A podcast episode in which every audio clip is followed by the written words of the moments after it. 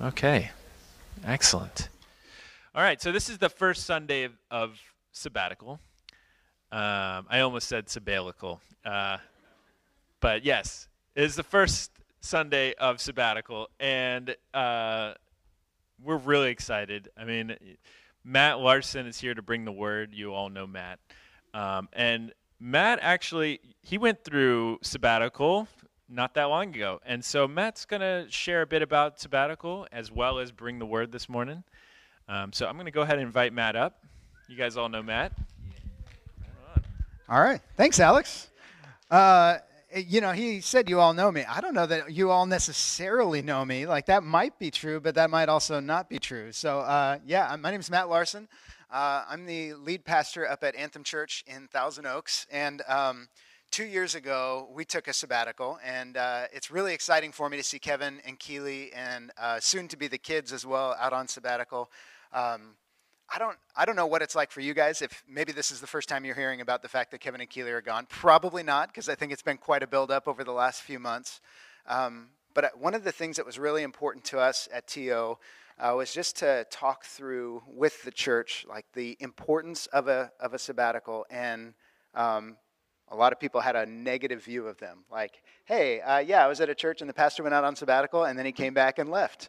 Uh, I went out on, uh, I had a pastor that went out on sabbatical and then the elders fired him while he was gone or something like that. Just like all these horror stories about, uh, about sabbaticals. And so when we announced that we were going on sabbatical, there was a lot of, there was genuinely a lot of fear uh, in people in the church. And it was really exciting for us to to try and reframe that for people. Like this is a discipline for us to take a sabbatical. It's not easy to take, you know, three months off, especially because it's not a three month vacation. Like there's stuff being done in the meantime, spiritually, deep work, internally, rest, finding rhythms with your family, those types of things. It's really like a, an important thing. And so for us to to actually go out and say, uh, this is not out of desperation, but out of discipline and, and, and the pursuit of health and longevity in the Lord uh, was really, I think, a, an encouragement. Um, Alex asked me to share just a how you guys could be praying for Kevin and Keely as people that have been out on sabbatical. How could you be praying for them? Uh, and I think the the biggest thing that I want to encourage you guys to be praying for is uh, that they would find deep rest in Jesus. That uh, you know, sometimes there's this pressure that you would go away and come back like Moses from Mount Sinai with a glowing face and Ten Commandments for, for the church to now live by. And honestly, uh, for them, like just that the Lord would remove expectations and that they would find just deep rest and refreshment in the Lord, I think would be uh, the greatest thing that you could be praying for them in these months. Uh, and then he also asked me to share, just like for you as a church, what, what do you do while Kevin and Keely are out on this sabbatical? And I, I started to look at this right here. And I thought that this is probably uh, your role. Like when you think about your role as a part of the church, the hope for the elder team, the hope for the leadership is that you would you would take ownership of like the life of the body that you would say, you know, we're not, we're actually here to build community. We're not just going to survive the summer. We're going to like thrive this summer. That you guys would be the hosts, the inviters, uh, the people that are that are deeply connected to one another and stirring one another up to love and good works and finding great joy and um, camaraderie in being the body of Christ together. And this is like a, a pathway for doing that. Actually, the the creation of opportunities to connect. So I just encourage you this summer to go out of your way to build uh, not just to wait and hope that Kevin and Keeley come back, and not that that's what everybody's doing. I don't know why that came into my head, but that you would actually be proactive in saying, all right, we, we want to be investing in the church deeply over the course of these next few months. Does that sound like a plan? I don't know what I expect when I ask those kinds of questions. If you would just be like, yeah! But sometimes just the affirmation of a yes is sufficient. But, you know, I think I'm just an excitable individual, and so um, you know, I think I expect big, loud responses. But no, that, that wasn't an appropriate question for a big, loud response. So, all right. All that to say, welcome to uh, Anthem Church here in Camarillo. Uh, I'm going to pray for us. I'm going to take a moment and pray for Kevin and Keeley, and then we're going to dig into the scriptures today. Uh, Jesus, we just want to thank you for uh, the time together today. Uh, we just ask that you would bless it, that you would use it for your purpose, for your glory. Uh, Jesus, we want to lift up the Bailey family to you. They have been diligent and faithful um, in their 10 plus years of service with Anthem Church and their many, many years of service to you, Jesus, their King. And I just pray that as they are out on sabbatical, that this would be a time of deep, deep refreshment, like soul refreshment. Jesus, would you meet them in a powerful way?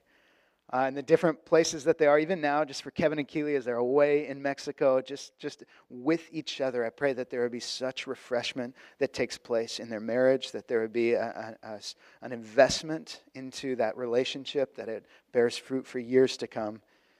Uh, Lord, and in the months ahead, between Montana and Mammoth and the different places that they will be, I just I pray that you would uh, do great work in their family, that each of those kids would feel your presence, would know, Lord, that you are watching over them and caring for them, uh, and that you have a, a, story, a long story of faith for this family.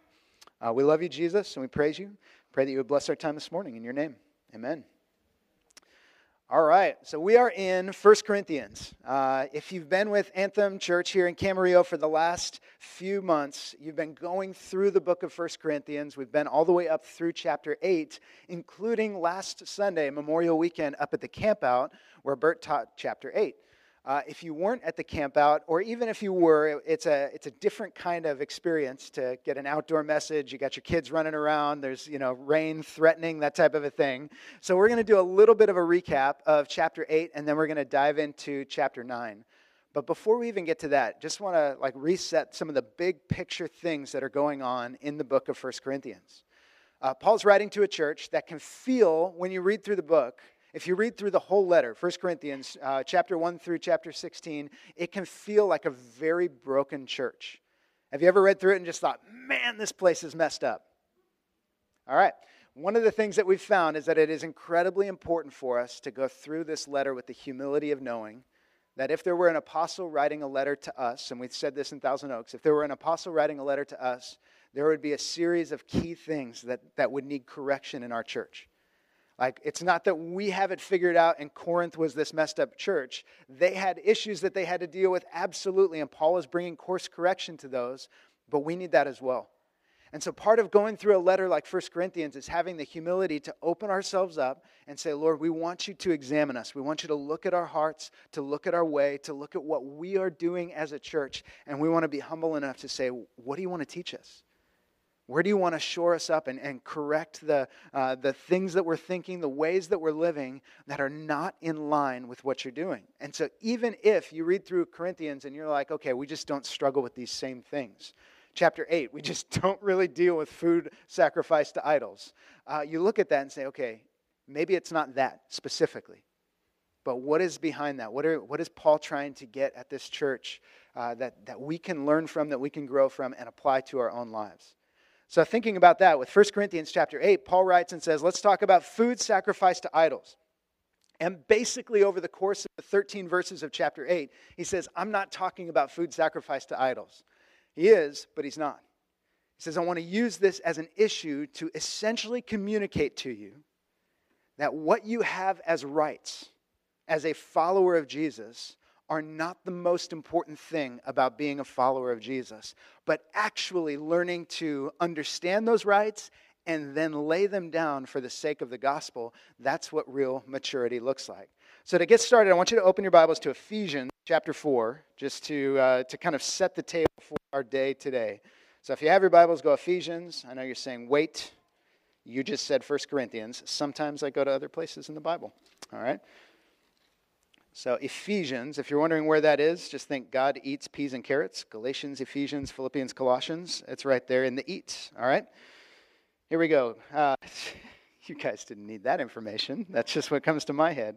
Ephesians chapter 4, starting in verse 11, says this And he gave the apostles, the prophets, the evangelists, the shepherds, and teachers to equip the saints for the work of ministry, for building up the body of Christ until we all attain to the unity of the faith and of the knowledge of the Son of God, to mature manhood or personhood, to the measure of the stature of the fullness of Christ, so that we may no longer be children. Skip down to verse 15.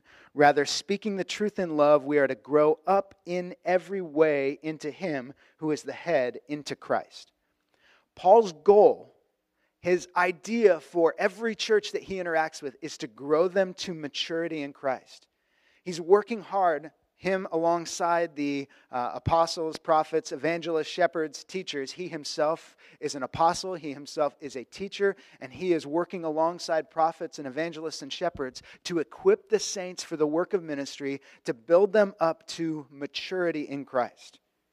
Well, part of this is actually understanding what does maturity in Christ look like. And that's what we get in 1 corinthians chapters 8 and 9 is paul helping a church understand what does true maturity look like in christ. So let's go to 1 corinthians chapter 9 and we will spend the rest of the day in this chapter. We're going to read through the whole thing 1 corinthians 9 well not the whole thing verses 1 through 18 we'll get to the rest in the next couple of weeks. I won't get to be with you but you have a lineup of incredible teachers that'll be walking you first through 1 corinthians this summer um, so let's do verses 1 through 18. Paul writes and he says, Am I not free? Am I not an apostle?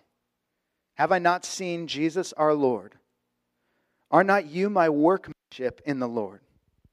If to others I am not an apostle, at least I am to you, for you are the seal of my apostleship in the Lord. This is my defense to those who would examine me. Do we not have the right to eat and drink? Do we not have the right to take along a believing wife, as do the other apostles and the brothers of the Lord and Cephas, that's Peter?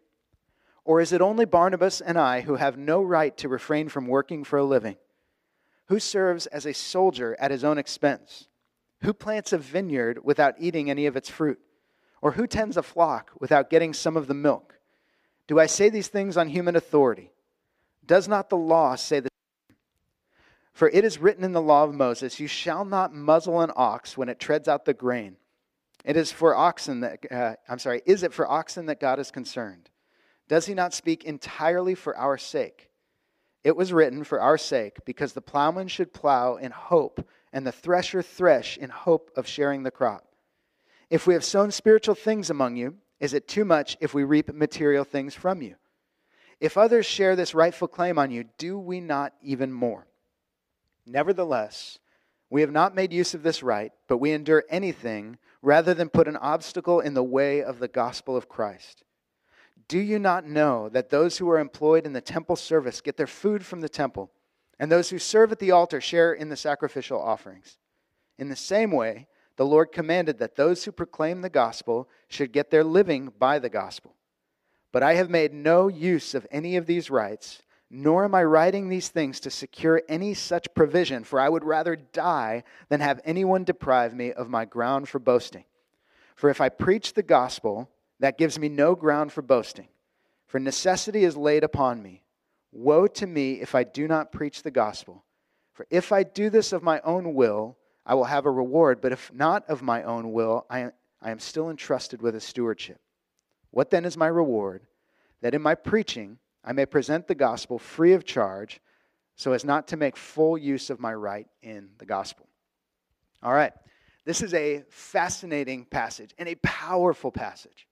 Paul uses 17 rhetorical questions to try and get a point across. Anybody ever have a teacher that uses rhetorical questions and you just don't really know if you're supposed to answer or not. Uh, this is a letter, so they're not supposed to answer. It's pretty easy, but you can imagine them sitting in a church gathering and listening to this letter being read and maybe answering or grumbling their answers as Paul goes through these 17 different questions.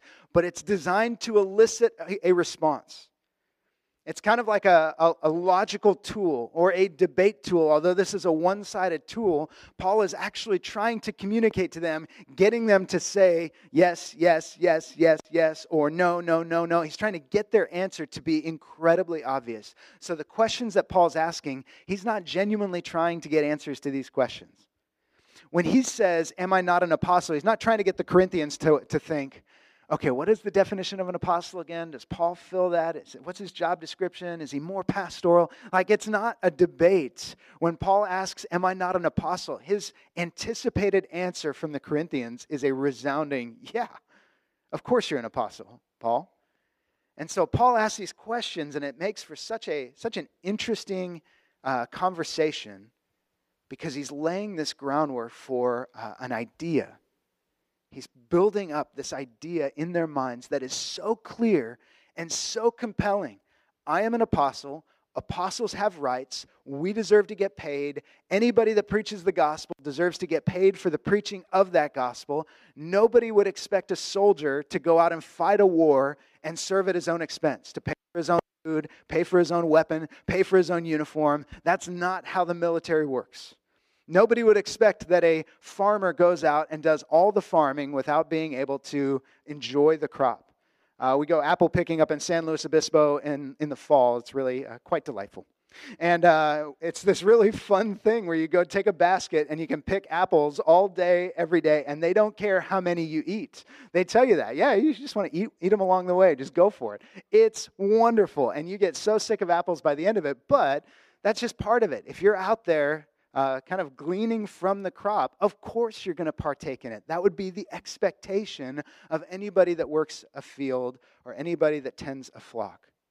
So Paul's just trying to make it abundantly clear look, we have every right when we come into Corinth, Barnabas and I, to have financial provision for the work that we do. And not only for us, but if we had a wife as well, which both Barnabas and Paul uh, were seen to be single. Peter had a wife, uh, the brothers of Jesus had a wife, and so you sorry, you get this understanding that so many people that were working in the ministry were going along with their spouse, and it was expected that they would be financially provided for. And so Paul's laying all of this out there and saying, but that's not, that's not the point. I'm not here trying to argue for us to get paid. In fact, I laid down that right so that there would be zero obstacles in the way of the gospel. And at that point, when you get to uh, verse 12, where Paul says, Nevertheless, and we'll go back through each of these things, but when Paul says this in verse 12, Nevertheless, we have not made use of this right, but we endure anything rather than put an obstacle in the way of the gospel of Christ. That's where we start to see the crux of the passage. And not just this passage, but 1 Corinthians 8 and 9. And I don't know that every teacher is going to follow this thread so closely, but I want you to stick it in the back of your heads that chapters 8, 9, 10, 11, 12, and 13 are all connected to this same idea. So by the time you get to 1 Corinthians chapter 13, which if you're married, all of you probably had read at your weddings, uh, the idea of 1 Corinthians 13 is way less about marital love and what it means to love a spouse, and way more about the kind of love that Paul is calling on the church to live by in 1 Corinthians chapter 8. This love that builds up in the church, that we are seeking to encourage one another. And this is where I'm going to take a moment and I'm going to go back and look at and look at chapters 8 and 9 together in one big context through the lens of a parable that Jesus tells. So if you have your Bibles, and I'm sorry I didn't give you guys this scripture, but if you have your Bibles, go to Matthew chapter 13. This is the parable of the sower. Uh, you might be familiar with the parable of the sower. Uh, it's basically this story that Jesus tells about a sower that goes out to sow his seed. And as he sows this seed, the, the seed lands on different soils. In verse 4, Matthew chapter 13, verse 4, it says, And as he sowed, some seeds fell among the path, and the birds came and devoured them. Other seeds fell on rocky ground where they did not have much soil, and immediately they sprang up, since they had no depth of soil. But when the sun rose, they were scorched, and since they had no root, they withered away. Other seeds fell among thorns, and the thorns grew up and choked them. Other seeds fell on good soil and produced grain, some a hundredfold, some sixty, some thirty. He who has ears, let him hear. Just a little bit later, Jesus explains that parable starting in verse 18. He says, Hear then the parable of the sower. When anyone hears the word of the kingdom and does not understand it, the evil one comes and snatches away what has been sown in his heart. This is what was sown along the path sort of hardened soil. It doesn't go in very quickly or very easily, and the enemy comes and just plucks the seed of the gospel off the well worn path as it lands in, those, in that kind of soil. As for what was sown on rocky ground, this is the one who hears the word and immediately receives it with joy. Yet he has no root in himself, but endures for a while. And when tribulation or persecution arises on account of the word, immediately he falls away. As for what was sown among thorns, this is the one who hears the word, but the cares of the world and the deceitfulness of riches choke the word, and it proves unfruitful. As for what was sown on good soil, This is the one who hears the word and understands it. He indeed bears fruit and yields in one case a hundredfold, in another 60, and in another 30. So here's the gist of what's going on in 1 Corinthians and in Jesus' parable. Jesus tells a story about the gospel of the kingdom going out and landing on different soils. Now, I don't know if you've been a, a, follower of Jesus for an extended period of time, but if you have, you've probably seen and experienced friends, people that you know and love that have heard the gospel, and their experience has been like these different soils. Some hard hearts, they just want nothing to do with it, and the enemy just takes that gospel away. It's like it never even landed in their ears. Some who receive it so quickly and they're so excited and zealous and, and overjoyed. Sometimes they're the most passionate worshipers, the most excited missionaries. They can't wait to travel the world and tell people about Jesus. And within a year or two years or three years, they're nowhere to be found. They've stopped walking with Jesus, they've disappeared off the face of the Christian planet.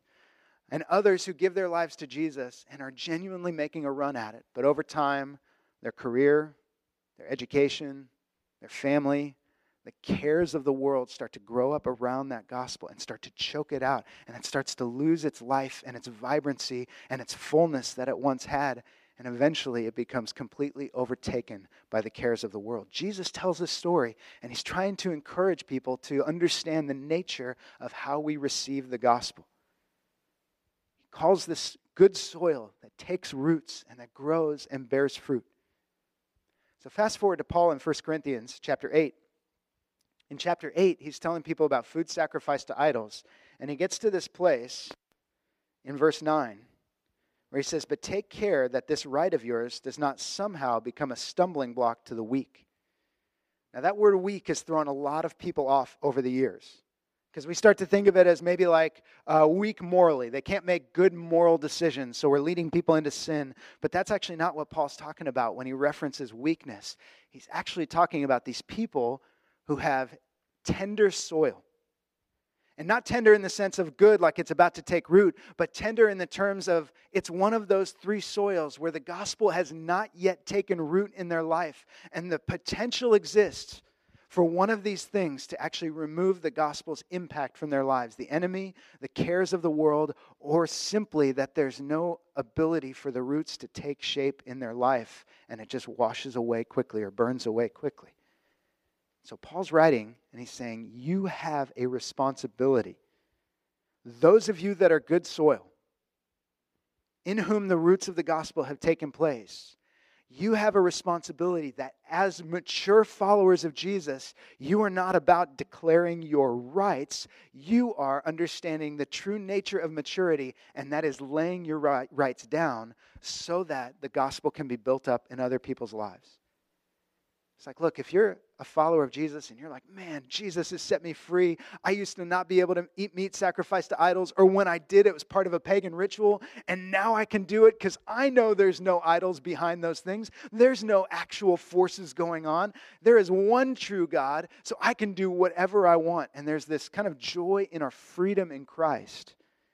And that's actually part of the maturing process is understanding the freedom that you have in Christ. But Paul says, don't let it stop there. True maturity, if you want to keep growing to become like Jesus, is about laying your rights down in love so that you can build others up for the sake of the gospel. So, fast forward to chapter 9. Paul says all of these things. He's, he's built up to this point, and now he wants to put some uh, skin in the game, to use a, a, metaphor that I have no idea where it came from.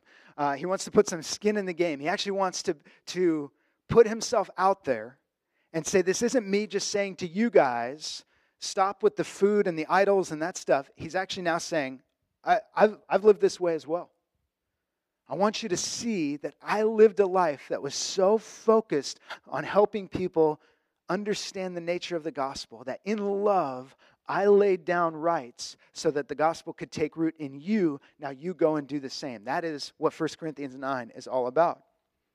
So Paul asks all these questions Am I not free? Sure, Paul, you're free. Of course, Jesus set you free. That would be the expected answer. Am I not free? Can I do the things that I want to do? Paul will go on to say something like, uh, To me, everything is permissible, but not everything is beneficial. There's this sense in Christ that, like, we've been released from the law. We've been released from this kind of bondage to a, a, set way of life, and now we walk by the Spirit, and that can be applied and abused in certain ways. Paul says, Am I not free? Yes, Paul, you're free. Am I not an apostle? Yes, Paul, you are an apostle. Have I not seen Jesus our Lord? We know your story, Paul. You were a witness to the risen Christ. You bear witness, you testify to his resurrection. Are you are not you my workmanship in the Lord? Yeah, Paul, you did, uh, you did the work of the gospel in our church. We are here because of your faithfulness. If to others I'm not an apostle, at least I am to you, for you are the seal of my apostleship in the Lord. This is my defense to those who would examine me. Do we not have the right to eat and drink? Do we not have the right to take along a believing wife, as do the other apostles or the brothers of the Lord and Cephas or Peter? Isn't this what you would expect from any apostolic leader? That we would, we would come into a city, that you would financially support us as we preach the gospel. Honestly, you can use 1 Corinthians 9 as a defense for financial support for apostles and missionaries and pastor elders. Like you can build, because Paul is using a good hermeneutic to actually build a defense for why people who make their living from the gospel should be supported by the people that are benefiting, that are, that are growing from that gospel work. Paul's like, absolutely, 100%. You have every right in Jesus. We have every right in Jesus to be financially supported to do the work that we're doing. Paul says, Do I say these things on my own authority, on human authority? No, this is in the law. This is what God has said from the beginning. And he goes back to the Old Testament, and this is used multiple times in the scriptures to defend people being able to receive that are work. You shall not muzzle an ox when it treads out the grain. Is it for the oxen that God is concerned? Basic premise the, uh, the ox treads the grain, basically runs this giant wheel that gets the grain all ground up. And the ox is not muzzled, has the freedom to eat the grain as it treads the grain. All right? Makes you want to eat a loaf of bread, doesn't it? Uh, that's just the nature of how an oxen works in this giant uh, treading wheel. I don't know what this stuff is called, you guys. I'm not an agriculturalist, but it's something big that the oxen pulls, and basically the ox has a free rein to eat as it goes. That passage is in the middle of Deuteronomy, where frequently the caretaking of people is being talked about. There's zero concern for animals in this run through Deuteronomy. And so Jesus and Paul have freely taken this passage and said, God's not talking about the ox when he puts this in the law. He's actually talking about people. He's using this as a picture so that those that serve the Lord will actually be able to serve the Lord fully and completely. And then he goes on to talk about how that was applied in the Old Testament by Israel. Those that serve at the temple and those that serve at the altar are able to eat freely from what's given to the temple and what's given at the altar. Uh, the meat that was given in sacrifice, uh, the Old Testament law allows the priesthood uh, to eat freely from that. The grain that's brought for grain offerings, uh, after it's offered up, they're allowed to eat freely from that. That's part of the system that God put into place. Why does Paul build all this up? And everybody that's listening is like, yeah, Paul, we get it. You can imagine 17 rhetorical questions. It's like, enough, Paul. We get the idea. We know what you're trying to say. And then Paul gets to verse 12, and he says, If others share this rightful claim on you, do we not, do not we even more? Nevertheless, we have not made use of this right, but we endure anything rather than put an obstacle in the way of the gospel of Christ. So, Paul actually had a series of different funding models for his apostolic work. Uh, from time to time, he would go into a city, and there were times that he received from the city that he was serving. That was not uh, uh, like something that he chose never to do. There were times that he would actually receive from the church that he was serving. Uh, but we know at least with Corinth and with Thessalonica that Paul made a specific point to take nothing from the church that he was serving. He wanted to make sure that there was zero obstacle in the way of the gospel. Uh, to the Thessalonians, he says, We worked night and day so as not to be a burden to any of you. We did not want you to think that we were coming in just to get money from the gospel. We wanted to remove that obstacle that you think we're out here preaching just so that we can make a living. That's not why we do this. We are allowed to make a living from preaching, but our motivation is the gospel. And Paul said, to prove that our motivation is the gospel, we came in and we worked like crazy to make sure that you didn't experience any hesitation about receiving Jesus. Oh, this guy's just here to make a buck. This guy's just here because he's getting a salary. He has zero interest in me. He has zero interest in Jesus. He has zero interest in the kingdom of God. He's just making a living like all of us are making a living, and he found his way to do it. Paul's like, I wanted to make sure that you couldn't say that. So I didn't take a dime from you. I laid down my rights as an apostle to receive from the gospel work that I was doing so that you couldn't have any catch in your heart about what I was doing or why I was doing it. I wanted you to see pure motives, gospel motives, so that you could receive the gospel purely. This is part of the contextualization work that Paul would do. He would go into a city and he would understand that city. One of his funding models was to receive from the church that he was pouring into. One of his funding models was to be what's called bivocational, where he would work all day as a tent maker and then minister all night as an apostle.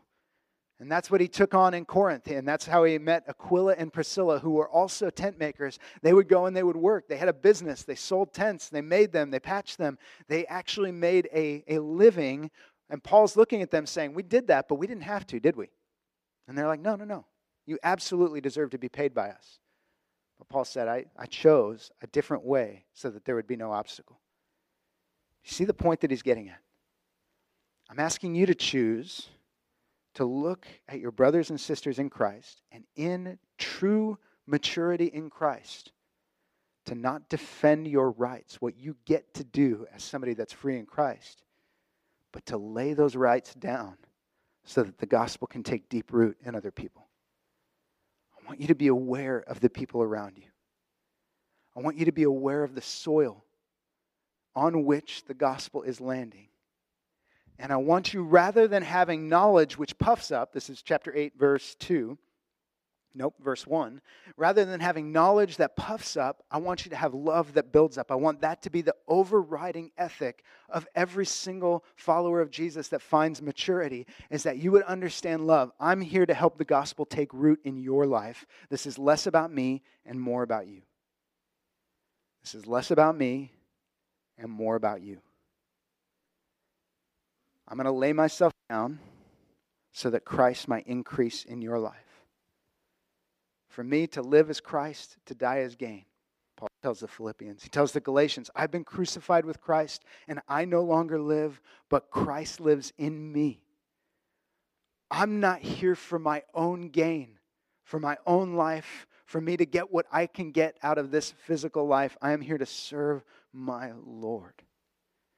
Uh, I was talking with my dad about this. Um, he's actually preaching in Thousand Oaks today. Uh, I think he's going to be here at some point in uh, July or August, which you'll get to hear from him, and that's exciting. Um, but one of the things that we were talking about is just the like the, the arc of maturity as a follower of Jesus. You start off as a slave to sin before you give your life to Jesus, right? Paul talks about that uh, in, in, to the Ephesians, to the Romans. He talks about how we were dead in our trespasses and sins, we were slaves to sin.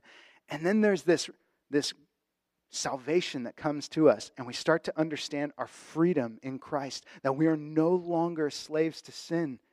That now all of a sudden we can choose righteousness and we can start to walk free from the bondage of sin. And, and we sort of like crest at this understanding of our new identity, our new freedom, our new joy that we find in Christ.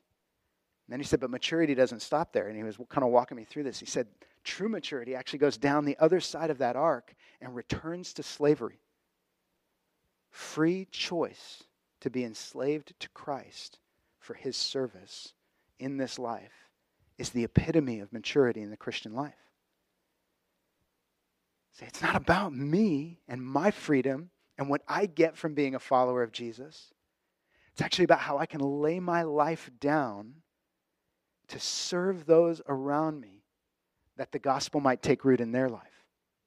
When Paul writes to the Philippians and he says to consider others more important than yourselves, he's basically saying, You've arrived at this place of enjoying the freedoms of Christ, and now I want you to lay yourself down and consider others more important than yourselves. Think about their faith. And how the gospel is taking root in their life. This is the mark of maturity. I want you to be eager to maintain the unity of the Spirit in the bond of peace, he tells the Ephesians in chapter 4. To the Romans in chapter 12, he says, uh, I want, as far as it depends on you, to live peaceably with all. As you find maturity in Christ, you're able to sort of, I'm going to use kind of modern terminology, rise above yourself and realize that there is a much bigger story at play than you. That you're a part of something way bigger than you. You're a part of the community of the saints and God has truly blessed you with such faith and security, such hope and reality that Jesus is real, that you are saved, that your heart is secured for eternity, for all time, and that He is with you today, that you don't need anything. That you can be content. Paul says, I know how to be brought high, and I, I know how to be brought low. I know abundance, and I know, I know what it means to be in need, he tells the Philippians.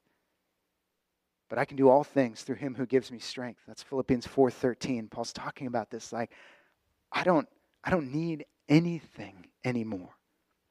I've learned as I've grown in Christ how to lay down my life so that others can be built up in him. Now what I want to do so I want to fast forward to 1 Corinthians 13, and I know, I realize I'm, I'm totally like, spoiler alert, we're going farther ahead in 1 Corinthians. Somebody else is going to teach this down the line, but I want to go to 1 Corinthians 13 to the really familiar part. Anybody going to some weddings this summer? All right, here's how you can show off. We're going to go ahead. 1 Corinthians 13, starting in verse 4. And I want you to think about this passage, not with the marriage relationship in mind, not with romance and, and a husband and a wife and that kind of a thing. I want you to think about it in the context of laying down our lives so that others can be built up in Christ.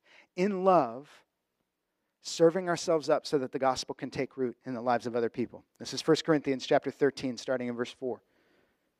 Love is patient and kind. Love does not envy or boast. It is not arrogant or rude. It does not insist on its own way.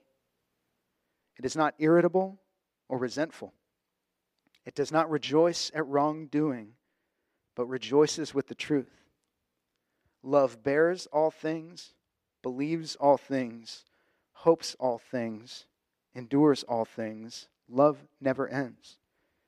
As for prophecies, they will pass away. As for tongues, they will cease. As for knowledge, it will pass away.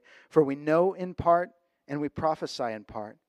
But when the perfect comes, the partial will pass away. When I was a child, I spoke like a child. I thought like a child. I reasoned like a child. When I became a man, I gave up childish ways.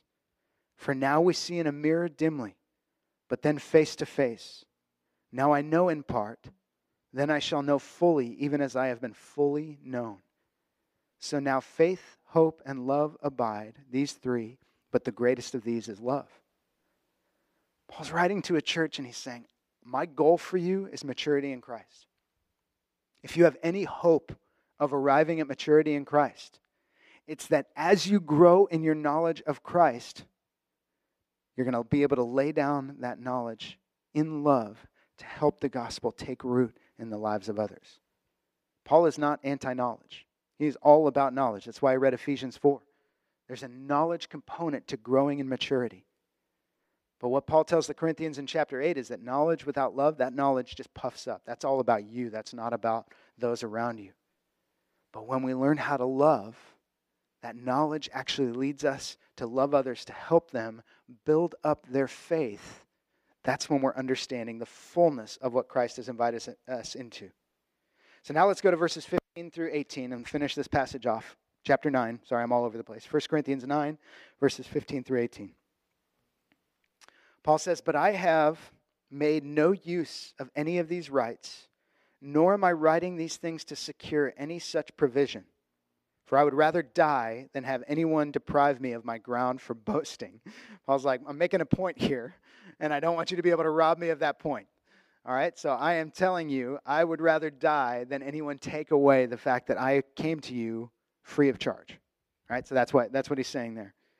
He says, For if I preach the gospel, that gives me no ground for boasting, for necessity is laid upon me. Woe to me if I do not preach the gospel. For if I do this of my own will, I have a, a reward. But if not of my own will, I am still entrusted with a stewardship. What then is my reward? That in my preaching I may present the gospel free of charge, so as not to make full use of my right in the gospel. Basically, I just want to lay this out. One of the things that Paul is communicating, part of this is his apostolic ministry and his contextual choice with the Corinthians. So it's not that we look at this and we're just like, okay, no preacher ever, under any circumstances, is allowed to make a dime off the gospel. That, that's not what Paul has said. He's made this huge point that anybody that preaches the gospel has a right to make a living off the gospel, and that he himself laid that right down. But ultimately, what he's trying to say in these final verses is that the gospel itself is the reward. That what we gain from Christ is not about and I'm, gonna, I'm just going to use a couple of a couple of things here on this arc. It's not about us and our freedoms, our personal worship experiences, the joy that we get to experience as being a part of the body, uh, the fulfillment of knowing that we have it right. It's not about those things, but it's about finding ourselves in true maturity, being able to lay those things down and say, okay, how can I actually help others walk more confidently and completely in the gospel of Jesus?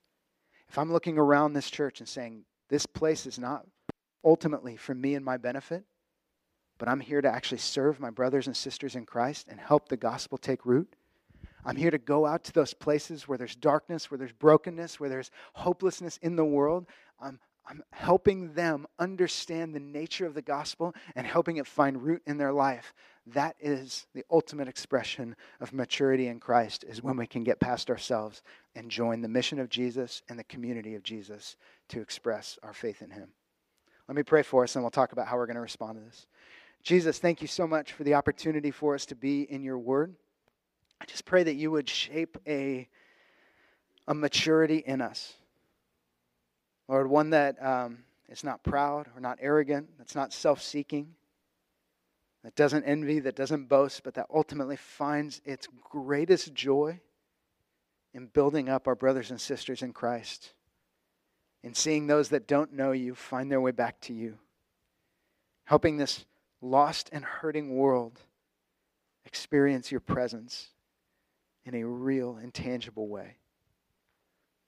Jesus, I pray for this church. I pray that you would build it up, that this summer would be a summer uh, of deep ministry, a faithful expression of our freedom in you, that we can lay down our rights and serve our brothers and sisters, serve those that don't know you.